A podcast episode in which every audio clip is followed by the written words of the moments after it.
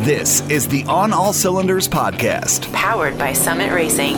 Your host for today is Summit Racing's Paul Sokolis, with special guest Tom Reid, President and CEO of SSBC USA. Here we go. Hello, uh, On All Cylinders podcast, folks. I am your host for this episode, Paul Sokolis, and we have got a very, very important topic on the docket today. And it's something that, quite frankly, uh, we should probably be talking a lot more about. You know, it's easy to get excited about race cars and tire smoking acceleration and things like that, but, uh, you know, sometimes we forget that stopping is just as important as going. So, to help stress how important that actually is, um, we brought on Tom Reid. He is president and CEO of SSBC USA, and he and his team know an awful lot uh, about how to make your vehicle stop. So, Tom, thank you for joining us on the show. Well, thank you for having me, Paul. Now, we're going to get into the nitty gritty of braking and brake systems, brake tech, stuff like that. But uh, before we dive in, Tell us about you, man. How did you get into all this? How did you become a gearhead, and what led you to become the president and CEO of SSBC USA? Well, I got into cars in my uh, early teens. My uh, uncle was uh, the owner of a local chain of tire stores, and he was also one of the celebrity racers at one of our small local racetracks. Uh, it was called Lancaster Motorsport Speedway, or Lancaster Speedway as it was known. And I would ride my bike over to his house when I was 13, 14 years old and and work on race cars. And to me, that's the simplest form of working on a car. I mean, it wasn't a high class division, it was street stocks. So you had, you know, no exhaust system, no catalytic converters, not a lot, was pre fuel injection. So it was as simple as it could be. So I got to be a, a motorhead doing that. I spent most of my career, I'm an engineer, I spent most of my career in the heat transfer industry and uh, found an opportunity to get involved in brakes when uh, two guys, uh, my partners, David and Adrian, we bought the assets of a company that had gone out of business known as Stainless Steel Brakes Corp. We bought that in 2019, moved it to uh, another town, and started up SSBC USA, resurrecting the brand SSBC and bringing that 40 years of brake technology over with us. Well, hey, Tom, thank you uh, for doing the transition because now we are going to talk about brakes being the head of a, of a brake company, your phone is probably ringing an awful lot with, with customer questions and customer concerns. So, can you kind of start there and, and explain to us what issues you and your team of tech folks commonly come across? Well, brakes seem to be the last thing everybody thinks about. So, most of the questions we get are panicked questions. I just spent $10,000 on new wheels and a lift kit, and uh, now I can't stop my truck. What do I do? um, you know, I've got this classic car. I'm going to do a drum to disc conversion kit. Should I do it period correct or should I do it resto mod? So it's not really as much as you would think about the nuts and bolts of a brake kit. People kind of treat it almost as a black box. They know what it want they want it to do, stop their vehicle better. And a lot of times there's a premium on what it looks like now. Brakes have become an accessory for a lot of these people spending big money on either a restoration or an upgrade or a show truck or your average crazy Jeep guy who's spending way too much on his on his project car. So I have a feeling that is aimed at me, but uh, you know what? It is a Jeep thing. I will allow it. Now, a- as you're going to these events, as you are answering these phone calls, what would you say is the most common element of a brake system that folks are overlooking? Does it all come back to a single factor? When you go back to you know an OEM brake, so these automotive manufacturers are designing that brake system. For, say it's a, a, a car uh, like a Challenger or Charger, they're designing that brake system to work for a huge bell curve of people. Everything from a teenager who's heavy on the brake pedal and panicking to you know, an older individual who drives 35 miles an hour in the left lane. And that brake system has to cover all those. So it, it usually does a very nice job of that at first, but the system is going to degrade after after you make that uh, embedment into the braking pad. That system's going to degrade from that point forward. So it was already kind of a stretch for some of these specialty applications, or someone that drives a little bit more aggressive, or someone who drives high miles. If you get outside that bell curve, your system's going to not suit your needs faster. So when you start doing anything with these vehicles, the first thing that you should look for is has the system changed? Did the pedal get softer? Um, is it making some weird noises? You know, is there a vibration in the steering column? Is it pulling left or right when I brake? So the first thing you want to keep an eye open for is a change from the original system. And then you want to try to figure out what's going on from there. So, is that pretty common then? The minute someone begins to modify their vehicle, whether it's the suspension geometry or the engine performance, all of a sudden now that stock brake system that was designed to handle a stock vehicle is starting to become somewhat inadequate? Absolutely. Absolutely. A lot, some of that's, uh, you know, a factor of DIYs and not taking enough time to do it properly. Some of it is if you're taking an OEM system and replacing it with OEM parts, you're not necessarily upgrading that at all. And as we said before, the system's already started degrading since about day 10 of you owning that vehicle. So, you know, there are going to be issues until you upgrade. So, is there a specific red flag a vehicle owner can, can look for as kind of an indicator that perhaps their brake system isn't up to snuff? We've described a couple symptoms, you know, pulling left, pulling right, eh, you know, squishy pedal. But I'm just wondering if there's a single aha moment where someone can realize, whoa, I, I, I really need to upgrade something. I mean, you can obviously look at the pads and see if there's excessive wear. Um, you know, if they've already gotten into the squealers and they just chose to bend that back as, as a way of taking care of it, then that's probably a bad indicator. You know, we look for uneven wear of the of the pads, and again, you can most wheels you can stick your head in and get a, a decent idea what's going on in there. We look for gouges in the rotors. Obviously catastrophic failure. We look for brake fluid on the ground is never ever. You don't have to be an expert to know that. Brake fluid on the ground on the driveway is never a good sign so there's a lot of little indicators but again it comes back to how much has the vehicle changed um, you know is there something different than there was a year ago in it because of something that you did you added mass you added bigger wheels you added more horsepower change in driving styles you know you're taking it off road more or is it just wear and tear? So, just to drive that point home, it doesn't sound like there's a single factor that, that one should pay attention to. It could actually be a, a range of issues that, that could draw attention to the fact that, that your brake system is, is not up to par. The ultimate red flag is it's not stopping as fast as you need it to stop anymore. I mean, that's the ultimate red flag. You know, squishy pedal could be caused by air, it could be caused by a faulty uh, booster, could be caused by a lot of things it's not necessarily going to be catastrophic because that's just a feel. But if the car's not stopping anymore, then that's the the only really one true indicator that something is gone amiss. Well, and if we're being honest, not being able to stop is a pretty darn big indicator. Um, so let's pick the conversation up there then. Say your phone does ring and the person on the other line says, Yeah, I made some tweaks to my suspension. I added a supercharger. Now I'm making 80 more horsepower and my car truck just isn't stopping as well as I'd like it to anymore. What do you tell them? Is there a specific recipe or a progression of upgrades that, that you recommend? Well, first, we when we first start talking to them, we kind of determine two things: what their application is going to be, how are they going to use this vehicle, and how much they want to spend. I mean, you know, you can you can do a cheap upgrade. You can go and get better pads and rotors. That will make your existing system better no matter what the case is, it will make it better, but will it make it good enough? You know, we'll use trucks as an example. Guys are taking, I used to say $65,000 F 250s, but let's say $80,000 F 250s, and they're adding $3,000 a wheel, and they're adding uh, 200 pound, 300 pound bumpers, and they're lifting at eight inches you don't have to be an expert to know that that has changed the physics of the vehicle which is going to change the relationship between the road and the and the brakes i mean that is a lot of rolling mass when you go with those bigger tires. That's the most common complaint that we get is i went bigger on the tires because we do a lot in jeeps and we do a lot in trucks. I went bigger on the tires now i can't stop the vehicle. My brakes must have gone bad. No your brakes were sized for a completely different wheel and a completely different center of gravity. I mean, you hit that brake on a on a what nine thousand pound truck, and you've lifted it eight inches instead of seventy five percent going to the front. Now ninety percent is going to the front. So that brake has got to do a lot more stopping. Since you brought up trucks, um, I wanted to ask this question anyway, and now's as good as time as any. So far, we've been talking about upgrading, modifications to the vehicle.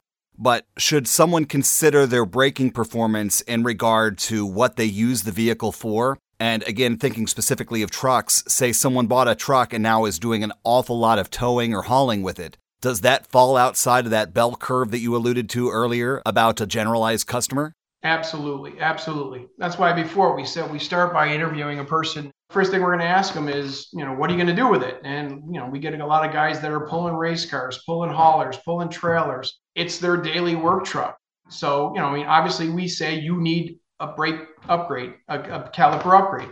So that's going to involve changing the physics of that brake system. You can't just take the existing OEM caliper and tweak it or do something to get it to perform better. You need a bigger braking system at the wheel. So that would to us involve larger calipers and uh, better, uh, larger pads. And we go with uh, an OEM diameter rotor for the whole reason that it'll still fit in that OEM wheel. So if this guy is not a show truck, he didn't go to 20s. He's got 35 inch OD tires, but he's still running on the stock 18 inch wheels. He can't just go and slap a massive caliper in there. It won't fit.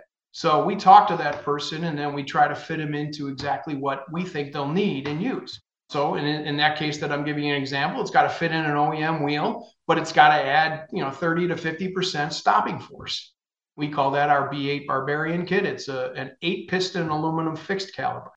So we've actually switched the technology from a sliding caliper where you have a cradle bracket and, and that holds the pads and you push on one side of that rotor with two pistons that's the standard caliper that's on most of the three quarter, one ton, half ton. Oh, actually, major vehicles. Almost every vehicle has got a sliding caliper, at least on the front. Sometimes they have drums on the back. If they really need a lot more force, we go to what we call a fixed caliper, where the only thing that moves are the pistons. But you got a lot more caliper on the inside and the outside of that rotor. Now, say for example, a kit like yours, and I know you can't speak for, for every kit out there in the market, but for a caliper upgrade kit like the one you're describing, is it a, a true bolt on kit where you just fit the new caliper in, rebleed the system, and you're good to go? Or are there other factors to consider for a kit like that, like uh, an upgraded master cylinder or different proportioning valve? Yeah, I mean, we, we have to fight the urge to add as massive a caliper as we can because there are other system parameters. You know, if we go and instead of two 64 millimeter pistons, we add six 64 millimeter, you just wouldn't have enough booster, you wouldn't have enough uh, master cylinder, you just wouldn't have enough. So we optimize the system. We add as much piston area, which is translates to force. Um, we tra- we add as much piston area as we can, and then we get the biggest pad to apply that to that will fit on that rotor. That's the best way to get greater stopping force. But again, it's got to fit into that package of the wheel. We do not require any modifications of brake lines. And our calipers are actually what they call direct fit. You actually literally take the old caliper off with two bolts. Uh, the new F, uh, three quarter one ton have four bolts. You take those bolts off, you reuse those bolts. Ours bolt directly onto the knuckle. No shims, no brackets, nothing. Directly bolts to them. And then you hook up the banjo bolt and then you take your time bleeding. It's a massive caliper. It takes a lot of fluid. It must be bled carefully. And then you're ready to go. The only modification to the vehicle is because it's such a big caliper, sometimes we have to trim the uh, splash shields back. That's the total modifications that need to be done to the vehicle is open up the splash shields just a little. Now, it seems like a lot of this conversation has revolved around late model applications, specifically trucks. But it almost goes without saying that there's plenty of opportunities for the classic car, classic truck owner to, to upgrade their stock brake system. So let's dig into that topic for, for a little bit. What can you tell those classic car owners uh, looking to upgrade? We started getting more into trucks as when we started SSBC USA. Um, but there's a lot of similarities because the classic market for a long time was basically just conversions, cast iron to cast iron a lot of people were trying to restore those cars to be period correct. Uh, that's why we started with upgrading to a disc. We went with what we call our four piston uh, Kelsey Hayes. We actually have a cast iron four piston Kelsey Hayes caliper that would allow anybody who wanted to convert. We do that for Mopar and we do that for uh, the old Fords to keep it period correct. Go with a cast iron caliper. But where the marketplace has really been going is into resto mods. So people want that option of either going period correct and upgrade a better system than the drum system or the or the disc system that was on that car. But they also want the option to go to something much more high performance. And again, the look is consistent with the thousand dollars a wheel that they're spending. And they, you know, they got these wheels that open it up. I mean, in the original conversions, you got a 15 inch wheel, you can't even see the caliper. You didn't have to make it look pretty. Uh, now everybody wants custom colors and they want something that matches their accents and the aesthetic is almost as important as the performance upgrade. So let's take a look at that um, resto mod, that that pro touring crowd. Should it just be a given that uh, if you LS or Gen 3 Hemi or Coyote swap any old car, or even if you just significantly bump the power output of the, the original engine, should you just know going in that a brake upgrade is, is mandatory there? Absolutely, absolutely essential. Um, you know, you cannot take that much physics. I mean, just the weight difference alone changes the vehicle, and you're going to be going a lot faster. Who are you kidding? So, you certainly know our audience here. Um, so, again, using a similar hypothetical, your phone rings, and the person on the other end of the line is doing an LS swap, doing a Gen 3 Hemi swap. What is the recipe? Is there a prescribed uh, natural progression of a brake upgrade for that situation? Well, we got to see where he is on the vehicle. Did he does he want to keep any of the original hydraulics? Does he want to keep the the booster booster master cylinder? What does he want to do? And we offer various options for that. But if they come to us and say, you know, I want the best stopping force and the coolest looking calipers I get, we go to a, a billet aluminum. We check to see if this whatever master cylinder booster he was going to use is going to work, which 99% of the time it will. And then, you know, we got to make sure he didn't change the knuckles or the AI or anything else. And do his wheel will his wheels receive a larger caliper? So we have to work with that builder to say, you know, all right, that's great, you're upgrading, but will these all work together? I'm going to continue along that path because a big question I know the Summit Racing tech folks get on the phones concerns rear drum brake conversions. You know, if we're being honest, uh, having front discs is is a luxury for a lot of old muscle cars. You know, many left the factories as drum drum cars. But is there a point where if you have a nice quality disc brake setup up front that you can live with the, the stock drum brakes? At what point does a, a rear disc conversion become essential, I guess is a way is what I'm asking. Well, on the on the classic stuff, again, you got to ask yourself, I mean, is it is it better to upgrade from drums to discs every time? Yes, it is. The, the, car, the car will stop, the vehicle will stop better. But if you've got a you know a classic show car and you're driving it to weekend shows twice a year and you're trailering it half the other time and you're putting on less than 300 miles on it, it's probably not a good investment to change over, especially the rears from drum to disc. I mean, you're fine the way you are. If you like the feel of it and it's fitting for you, that's fine. But the minute you go and you expect greater performance from your acceleration and everything else, and your cornering, and you've changed suspension parts or gone with bigger wheels, different wheels, then you you need to understand that that drum probably is not sufficient, especially in the front. You know, you got me thinking because another question that uh, I hear a lot about brake systems, particularly if you're doing a caliper swap, even if it's designed to work with the factory rotor, when you do a caliper swap, should you do it caliper, rotors, and pads? And more specifically, if you're just installing new pads, should you swap the rotors too? Should it be a pad and rotor swap together? We would absolutely recommend that you never replace pads without replacing the rotors. People will say, all right, the pad's worn, but I still got a little bit of life left in my rotor. Should I just go with that rotor? Again, these are usually on premium vehicles and stuff. Do you really want to take that chance? That pad and that rotor, the old pad and the old rotor have been bedded.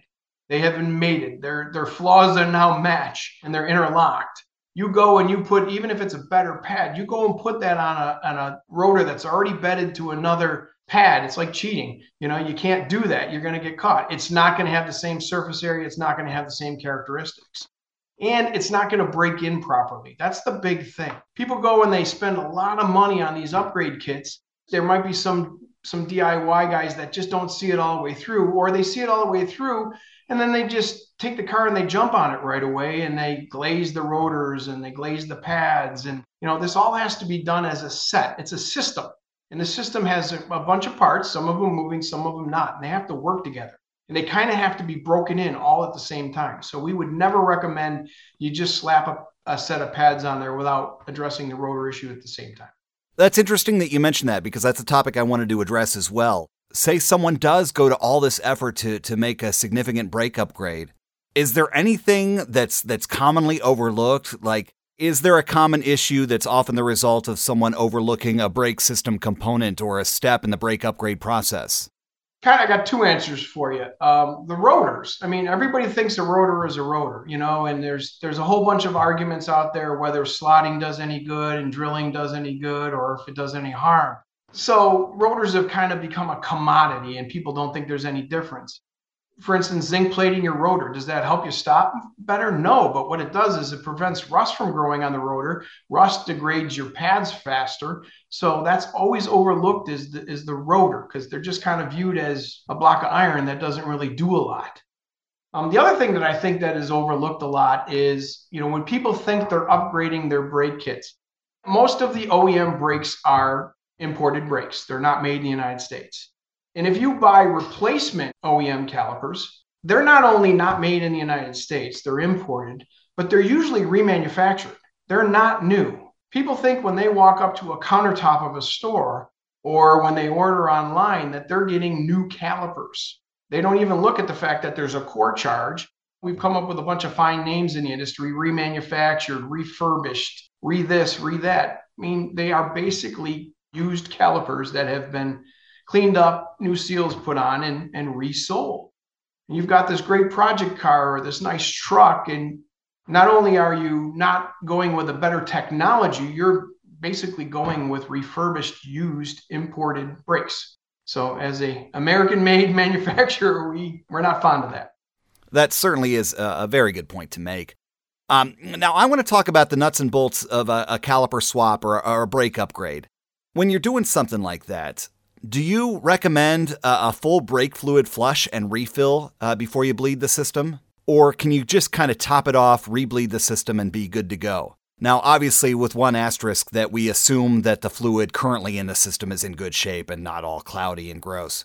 But again, do you recommend a full brake fluid flush and refill with every caliper swap? No, we don't. We don't feel it's necessary. We're, we're not brake fluid experts, so we go by the manufacturer of the vehicle's recommendations. Uh, the one thing we definitely, definitely encourage is never mix DOT3 or DOT4, you know, dot three, dot four. Never ever mix. Always put what the vehicle manufacturer recommends you do, and always make sure you got enough in there. And don't let it get on your beautiful caliper while you're bleeding. just uh, just speaking from firsthand experience, don't let brake fluid get on anything shiny and pretty, whether it's a brake caliper or a fender, or just hypothetically speaking, a vintage Honda motorcycle gas tank. But I, I digress, because we want to get back to talking about uh, converting an old muscle car's drum brakes to, to discs. Now, I know you have to speak from the perspective of SSBC USA, but can you kind of describe what goes into a, a drum to disc conversion kit? And maybe even discuss some other factors that, that someone mulling over that swap may not consider before taking the plunge. Well, we offer kits in various configurations, powered and non powered. I mean, the first thing you need to decide well, you know, we have to size the kit, and that's why uh, companies like ours offer several solutions for these people.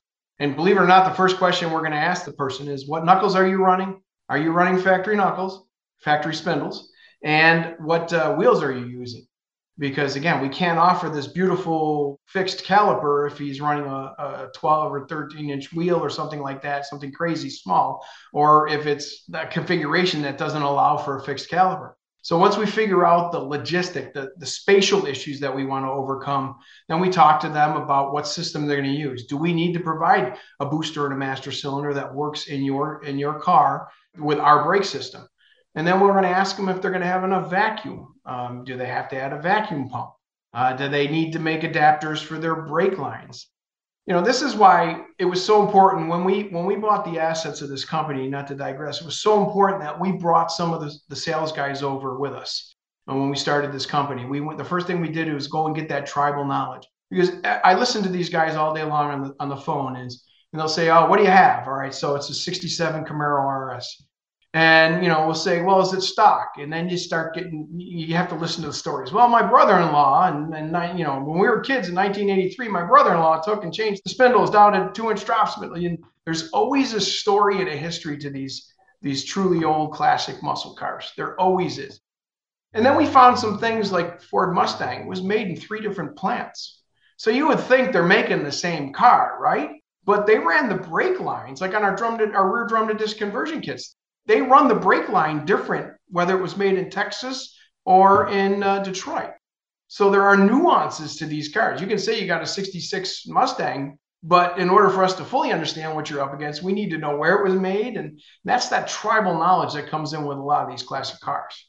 Okay, so I want to fast forward back up to like late model applications. And, and I apologize because I know we're jumping around to a lot of different topics, but there were just so many questions that, that folks wanted me to ask during this interview. I just couldn't categorize them all in one single linear thought. But when talking about a late model application, you're probably more often than not going to have ABS, an anti lock braking system. So, say for instance, we go back to your caliper upgrade kits. Do they play nice with ABS? Absolutely an upgrade, if done right, will work better with ABS than without.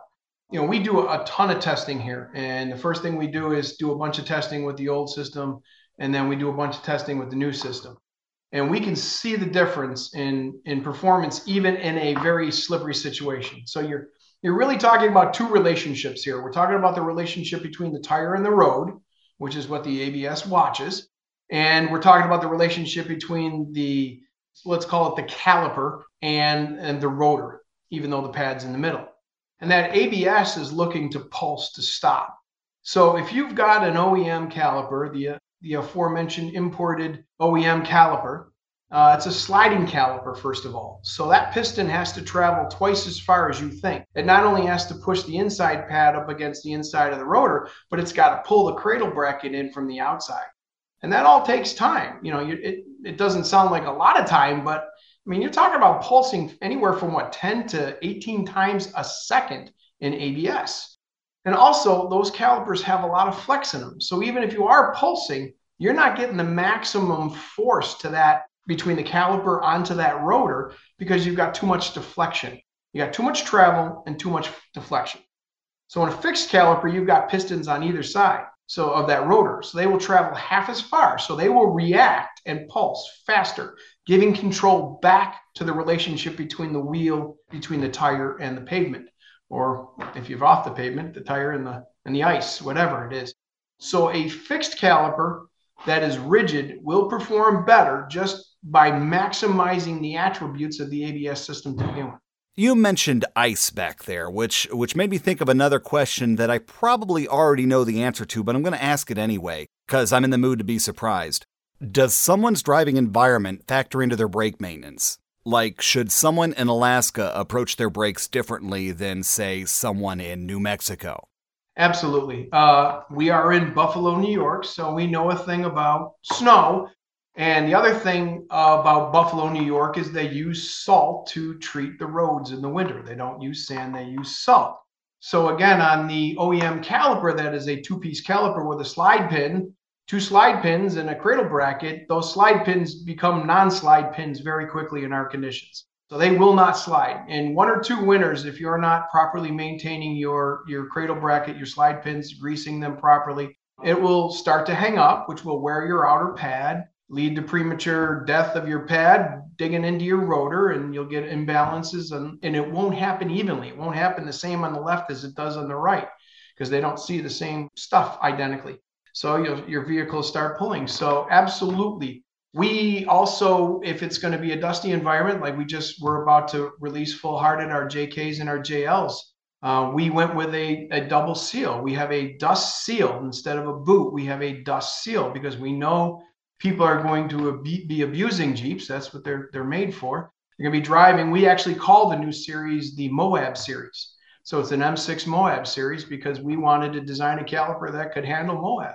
the dust and the dirt and the and the rain and the mud and everything else that happens out there.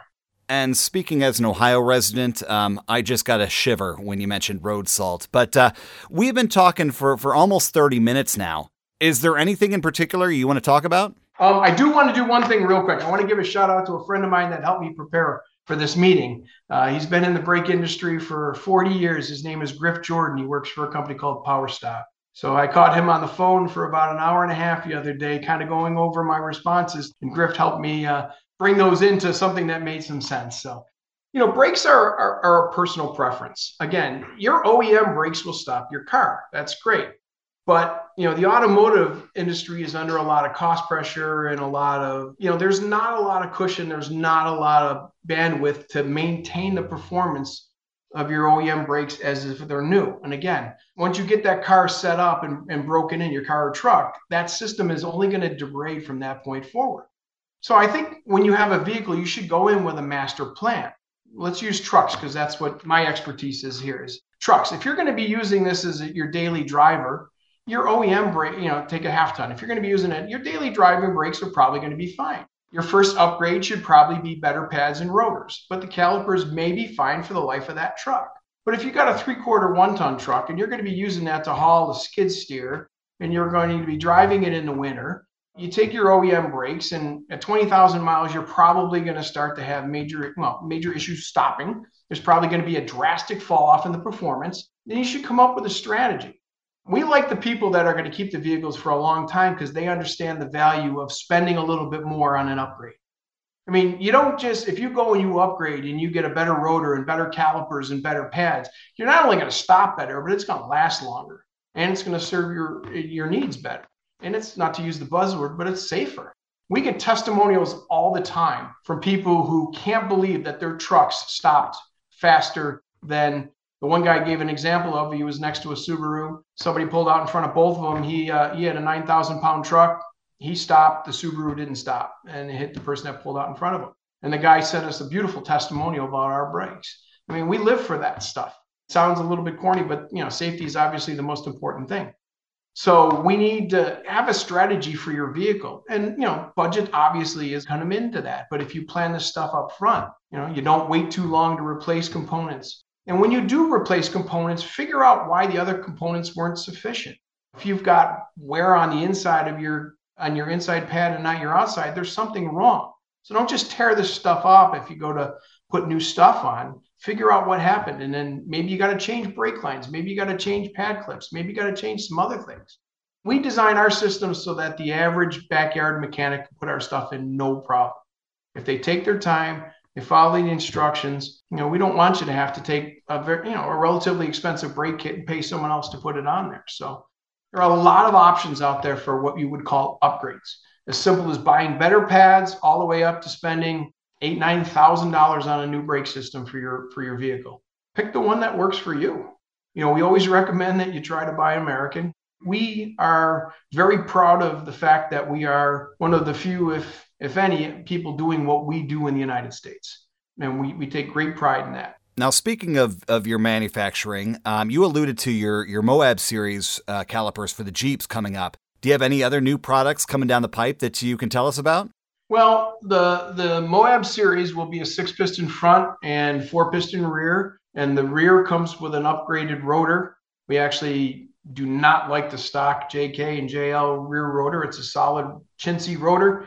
And the biggest complaint from people we've heard with Jeeps is when they're coming down a hill, they can't stop the vehicle. And it's not the tire that's sliding, it's the rotor and the pad that's sliding.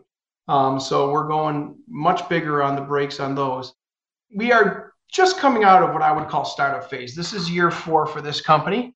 I would not recommend that anybody start a new company during a pandemic. It's probably not a good business idea, um, but we did and we survived. And this would be the first year that I would say we are thriving. It was a really good year for us. We turned the corner. Um, you know, we had the supply chain issues in 21 and 22. We pushed past those. 23 has been a very good year for us. We just started really getting back into releasing new products. The Jeep will be our first significant new product in a while. Uh, we are also announcing at SEMA that we have rounded up all of our years for our three-quarter one-ton Barbarians and our half-ton our half-ton Brawlers to include 23 and 24 Ford, Ram, GMC, Chevy, and uh, Ford. But we really, based on the voice of the customer, we are going to continue to take a lot of our drum to disc conversion kits and caliper upgrades for classics and offer more resto mod style upgrades. That's one place we're going, mostly featuring what we call our four piston comp caliper, which is a great lightweight, relatively inexpensive caliper upgrade kit. Uh, we get a lot of customer calls for Challengers, Chargers, and yeah, late model muscle cars that have 500, 600 horsepower motor and two piston front calipers, sliding calipers. They got all the horsepower, but they didn't get the stopping power. You know, I'm glad you brought that up because you look at some of these factory options packages, and it's almost like they're charging you an extra, extra premium to be able to stop the car you just bought. But we're getting close to wrapping up here, and so I, I wanted to ask if folks are out there listening and want to get in contact with you, want to tap into that tribal knowledge that you alluded to to maybe solve a particular problem they're having or basically talk through a, a brake upgrade. How do they get in contact with you with tech questions? Well, we have a, a nice website, ssbc-usa.com. They can reach out to us through that. They can give us a call at our at our factory. It's 716-775-6700. It's a digital world. We can take texts, we can take anything. Our guys are a little bit older sales guys. They love having conversations. I recommend you pick up the phone. You'll learn something and we'll learn something. Uh, or you can come and visit us at SEMA. Uh, that's good to hear because a lot of brake issues, a lot of automotive issues in general, uh, just there's so many nuances and so many different factors to consider. Um, being able to talk it through with like a real human being is, is extraordinarily beneficial. We're about ready to wrap up. So, do you have any closing thoughts, uh, any closing wisdom you'd like to impart uh, upon our listeners before we uh, say goodbye? Like anything else, brakes are a critical component. I don't understand why they're often the last thing people think about, but that's okay. You know, nobody brags about, you know, I can stop 60 to zero in 35 feet, but they'll talk about, you know, zero to 60 in 3.1 seconds. I love the the new electric car guys. They talk about how fast that thing goes and how it hits the line. The next word's out, but I can't stop it. I mean, you know, it's always an afterthought. We're okay with that because you know it leads to more business for us, but uh, don't wait too long. You know, brakes are the most important system in your car and people kind of take them for granted. You don't have to, you know, give an arm and a leg if you don't want to, but if you if that's what you need and that's best for you long term, lots of good solutions out there for you. And with that, I think we got to put the brakes on this episode. Uh, we've been talking with Tom Reid, President and CEO of the SSBC USA Brake Company learning an awful lot. I mean, we talked about everything from from late model ABS applications to, to classic muscle cars. So call that a good day. Uh, Tom, thank you so much for taking the time to talk with us, and uh, I hope our paths cross again soon. Well, thank you very much. This has been the On All Cylinders podcast, powered by Summit Racing. Check out new episodes coming soon at onallcylinders.com. Onallcylinders.com. Thanks for listening. See you next time.